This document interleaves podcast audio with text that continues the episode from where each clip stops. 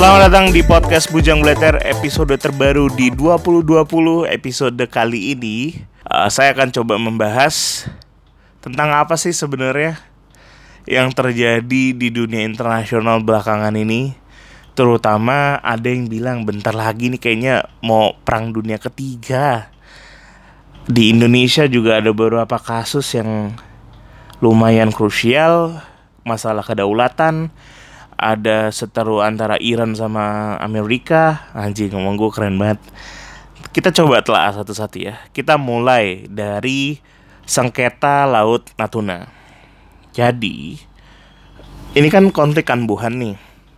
Indonesia punya dalil bahwa berdasarkan keputusan UNCLOS atau Perjanjian Hukum Laut Internasional yang dilakukan bersama PBB itu Natuna sepenuhnya adalah milik Indonesia. Sedangkan China punya pendapat perairan Natuna itu milik mereka. Justifikasinya adalah sejak zaman nenek moyang mereka dulu, mereka tuh udah mancing di sana. Nah, biasa kan? nah, yang saya bikin heran, kita tentu masih ingat ya, siapa menteri pertahanan ya? Dan menteri pertahanannya itu sebelum jadi menteri pertahanan adalah orang yang selalu cukup apa ya kalau dibilang ya? Cukup sangar kalau dibilang masalah kedaulatan masalah ini. Tapi yang terjadi sebenarnya sekarang ngelihat Pak Prabowo Subianto itu aneh. Jadi melihat Pak Prabowo sama Lord Luhut itu jadi soft dalam masalah sengketa Natuna ini. Pak Prabowo bahkan bilang ya, kalau Cina itu negara sahabat, jadi harus baik-baik.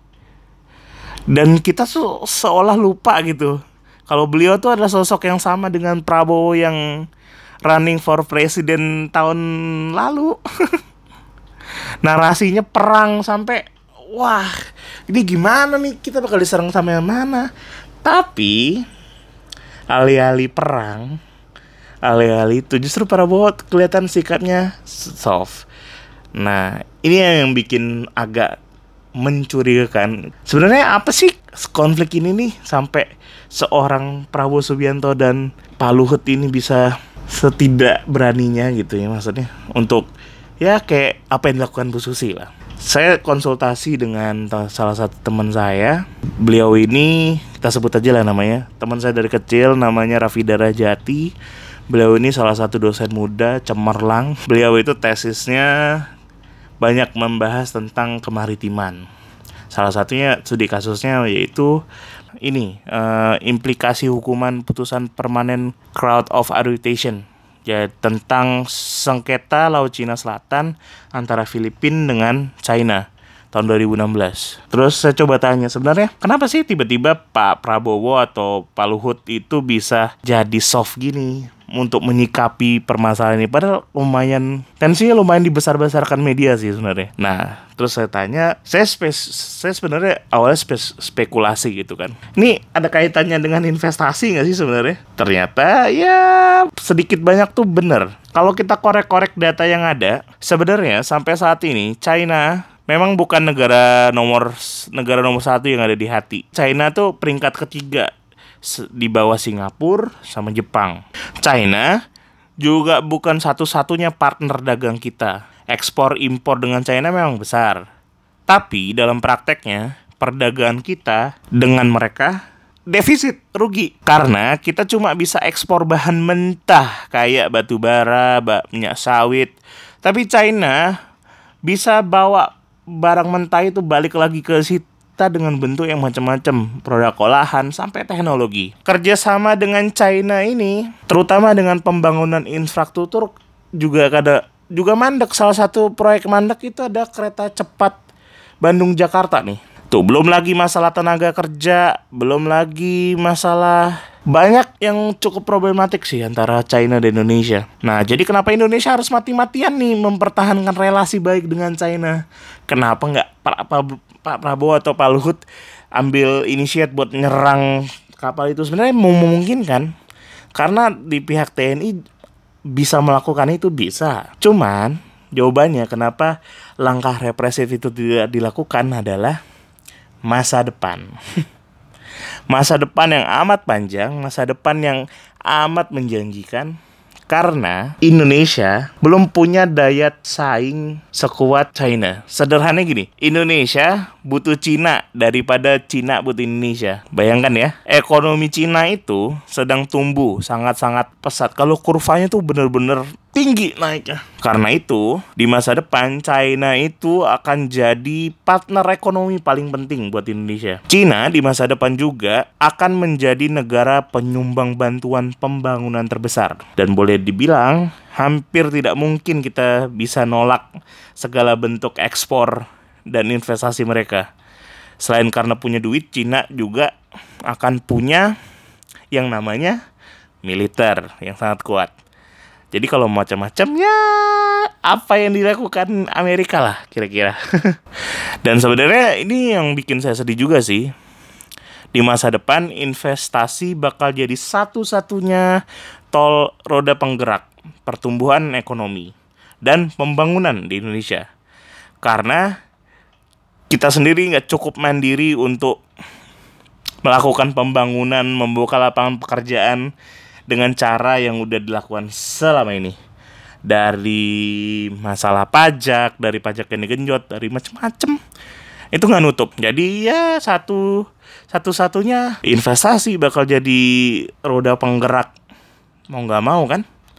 Nah kalau kita lihat bantuan pembangunan dari China kelak bukan hanya akan membantu Indonesia menyelesaikan defisit pengeluaran, tapi juga membangun infrastruktur yang lebih baik yang akan meningkatkan konektivitas, mengurangi biaya dan mengurangi biaya tuh banyak tuh bisa transportasi, manusia, dan logistik. Dengan kata lain, kompromi-kompromi yang dilakukan oleh Pak Prabowo dan Pak Luhut dalam pos kementerian beliau uh, adalah bentuk tahu dirinya Indonesia lah, ikhtiarnya Indonesia, tawaduknya Indonesia kalau di masa-masa depan kita ya kalau dibilang kita butuh Cina ketimbang mereka yang butuh kita. Enggak, kita yang butuh mereka. Jadi resiko jadi negara berkembang tuh emang kayak gini kalau kita paksain perang dunia nggak? Kita yang habis kayaknya. Itu ya. Jadi poin pertamanya mungkin nggak perang dunia dimulai dari Natuna atau Laut Cina Selatan Indonesia dan China? Nggak mungkin. Karena habis ini saya akan bahas di mana perang dunia tuh kemungkinan akan dimulai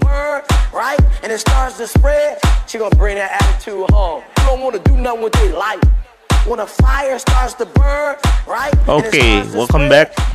Terima kasih yang sudah dengerin argumen dan hasil diskusi saya dengan Raffi. Kurang lebih kayak gitu sih. Kemungkinan ya tidak akan ke mana-mana lah konflik ini.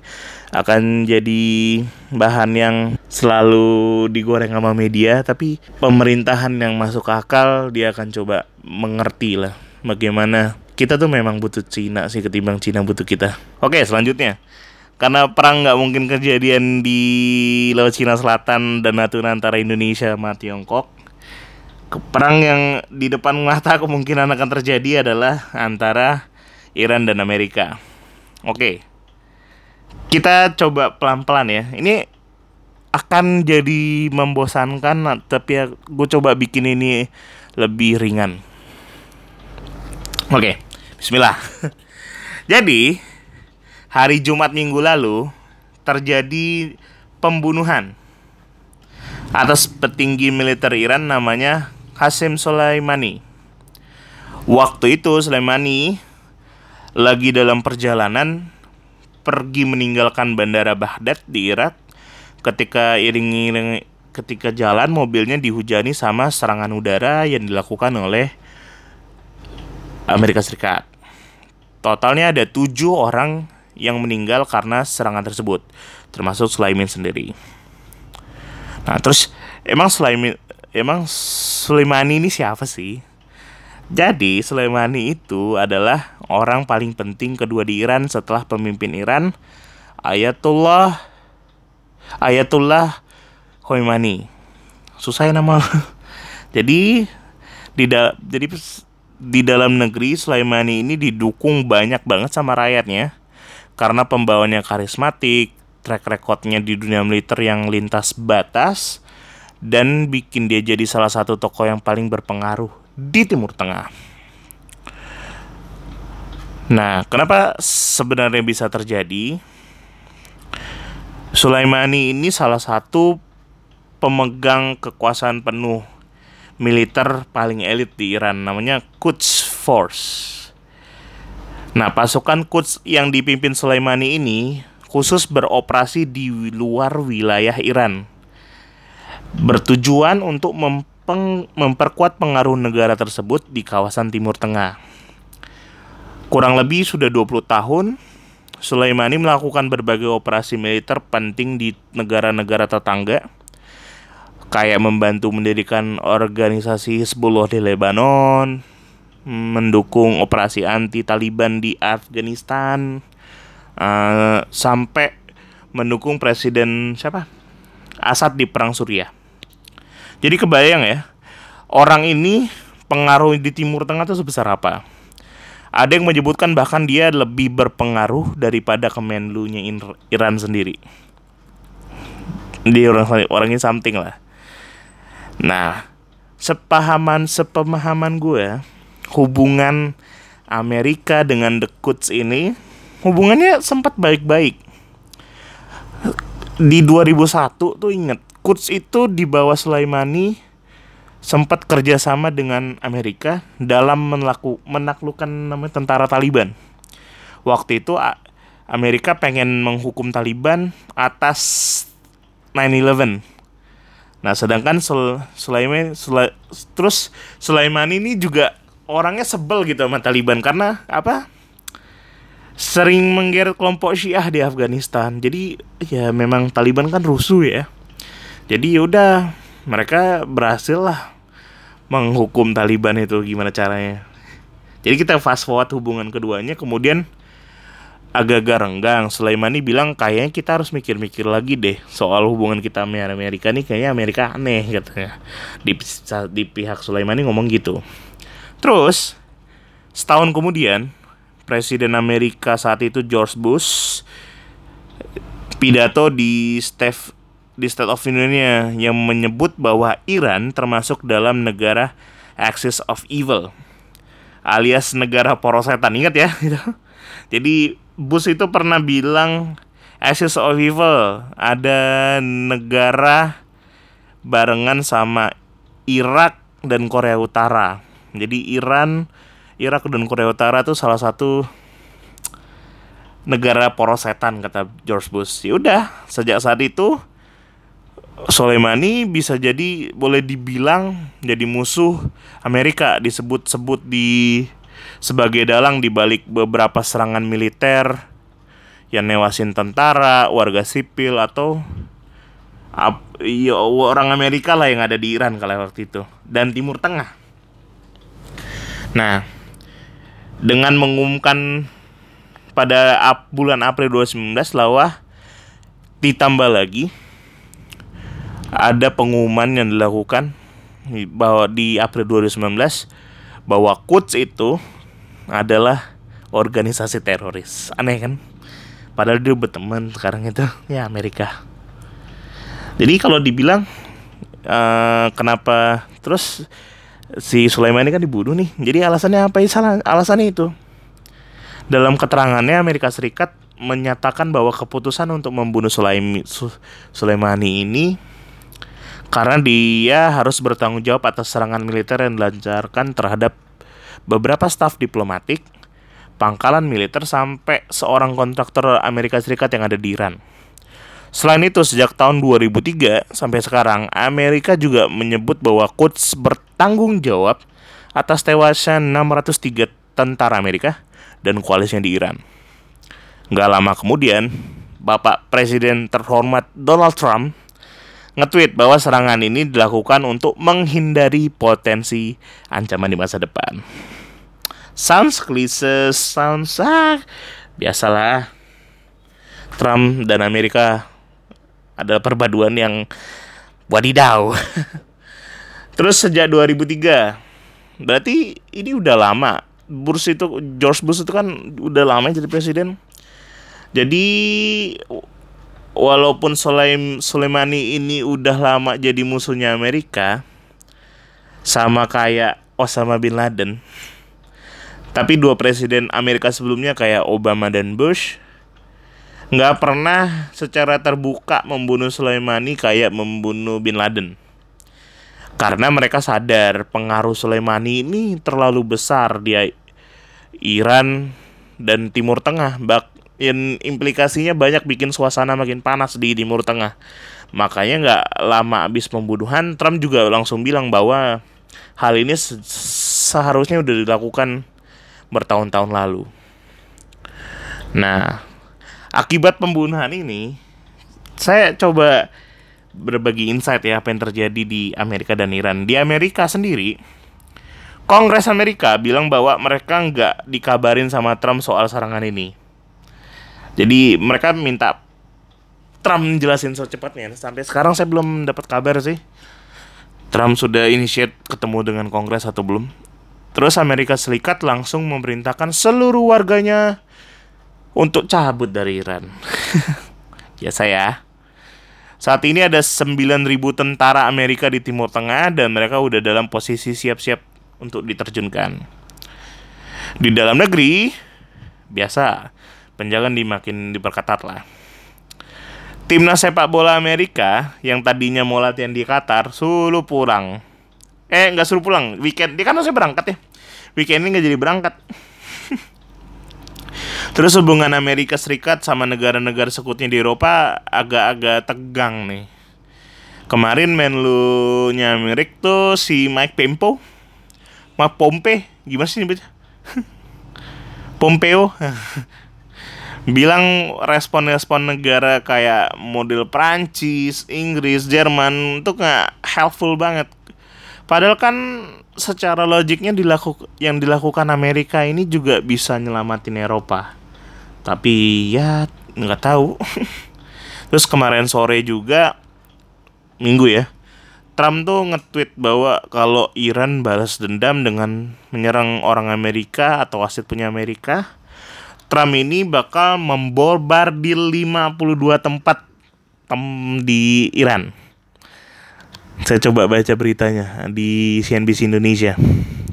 Jadi Trump ini akan melakukan penyerangan balik kalau seandai-andainya Iran uh, melakukan attack lah atas kematiannya Sulaimani. Aneh sih memang ini. Terus di Iran sendiri yang kita duga dan kita lihat secara kasat mata di Iran, Iran marah banget pasti. Nggak lama habis serangan, Menlu Iran Javad Sharif bilang bahwa pembunuhan Sulaimani ini adalah bentuk teror dan tindakan yang blow on seperti biasa Trump. Menhan Iran juga bilang bahwa mereka siap membalas dendam pada pihak-pihak yang terlibat. Si? Puluhan ribu orang turun ke jalan untuk mengecam tindakan Amerika. Dalam aksi yang dilakukan sejak hari Jumat kemarin, warga Iran pada bawa foto Sulaimani dan membakar bendera Amerika Serikat sambil teriak, Amerika bego! nah, Iran sendiri mengumumkan masa berkabung selama tiga hari. Kemarin jasad Sulaimani udah balik ke Irak, eh Iran dari Irak rencananya dia akan dimakamkan di Selasa besok. Teman-teman bisa lihat di YouTube streaming proses si Sulaimani itu gimana. Mereka segimana mereka dicintai yang di sana. Uh, jadi kalau kalian dengerin ini ini saya rekam di jam 9 malam hari Senin. Jadi Kemenlu Irak itu udah bilang udah secara resmi ngirim surat protes ke PBB dan meminta lembaga tersebut untuk mengecam serangan Amerika Serikat yang menewaskan Sulaimani menurut Irak hal itu melanggar kedaulatan negaranya karena dilakukan di tanah Irak. Kedua, parlemen Irak juga memutuskan untuk mengakhiri keberadaan seluruh tentara asing di Irak. Para tentara asing ini mayoritas adalah bantuan Irak untuk memerangi ISIL. Yang ketiga yang bikin kita deg-degan adalah Iran bakal melanjutkan program pengayaan uraniumnya alias bahan buat nuklir dan gak bakal terikat lagi dengan perjanjian Iran Nuclear Deal atau quick reminder kita itu kesepakatan yang tercapai antara Iran dengan lima negara anggota Dewan Keamanan PBB bersama Jerman terkait pembatasan produksi uranium di Iran. Di perjanjian ini, Iran setuju untuk mengurangi pengayaan uraniumnya sampai dua lumayan tuh, sampai dua per tiga kayaknya. Sampai mereka nggak punya cukup bahan bakar untuk bikin nuklir lagi. Udah stop lah tuh. Nah, semalam parlemen Iran ngumumin ah fuck lah kita nggak peduli dengan itu lagi kita mau produksi lagi uraniumnya kita jalanin program nuklirnya lagi. Nah kaget kan lo semuanya? Nah dari sini ada muncul tuh ini kalau dibiarin memanas segala macem akan perang dunia gak sih? Dan perang peran Indonesia tuh sampai mana apakah makhluk yang nama Donald Trump ini memang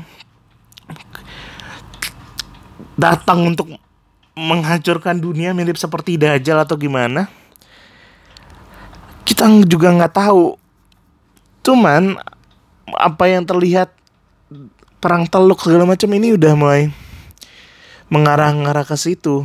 Karena secara statistik Amerika unggul memang dari kekuatan militer. Karena Amerika meningkati peringkat pertama negara dengan kekuatan militer terkuat versi global firepower. Sementara Iran di posisi, posisi ke-14. Tapi kalau dihitung-hitung bisa 100% memprediksi output yang akan terjadi perang Vietnam nggak mungkin bisa bikin Amerika kedondoran kalau Iran mau perang saya pikir dia punya strategi dan kejutan yang udah pasti disiapkan sebelumnya. Karena militer yang baik adalah yang tidak tahu. Misalnya nih, jatuhin bom nuklir. Apakah perang ini bakal jadi perang yang melibatkan Indonesia?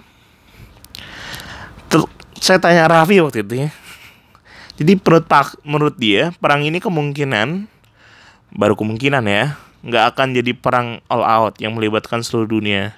Indonesia juga nggak punya kepentingan untuk membela Amerika atau Iran. Apalagi Pak Prabowo sama Pak Luhut baru bilang nih negaranya negara kita sahabatan sama Cina. Nggak mau dong Amerika berteman atau gimana sama kita. Ini kan Cina musuh Amerika. Terus membela Iran adalah hal yang lebih mustahil lagi buat Indonesia. Sebagai dengan mayoritas penganut Islam, Syiah, fakta ini udah bikin banyak orang Indonesia kepanasan lah. Udah. Lagian, ngapain juga kita ikut-ikutan perang yang dimulai sama Amerika dapat untung enggak, mati udah pasti iya. Indonesia sendiri sebenarnya tetap akan ikut perang, tapi bukan perang yang ono. Perang tiga, eh, perang dunia ketiga versi Indonesia adalah perang melawan oligarki, perampasan sumber daya alam, deforest, deforestasi gitu ya, ketimpangan ekonomi serta krisis iklim yang mengkhawatirkan. Kalau kita nggak segera memerangi itu semua, dampaknya lebih seram ketimbang perang dunia ketiga. Kita bukan akan berperang melawan negara lain, tapi melawan teman sama saudara kita sendiri.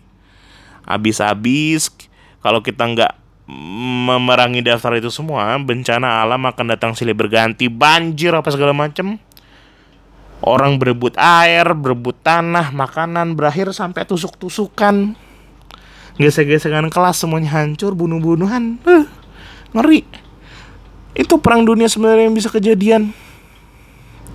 Bukan masalah Trump, bukan masalah Dajjal turun, bukan masalah apa pun masalahnya itu ada di sekitar kita kita kelihatan tiap hari bagaimana kita nyikapinnya aja sih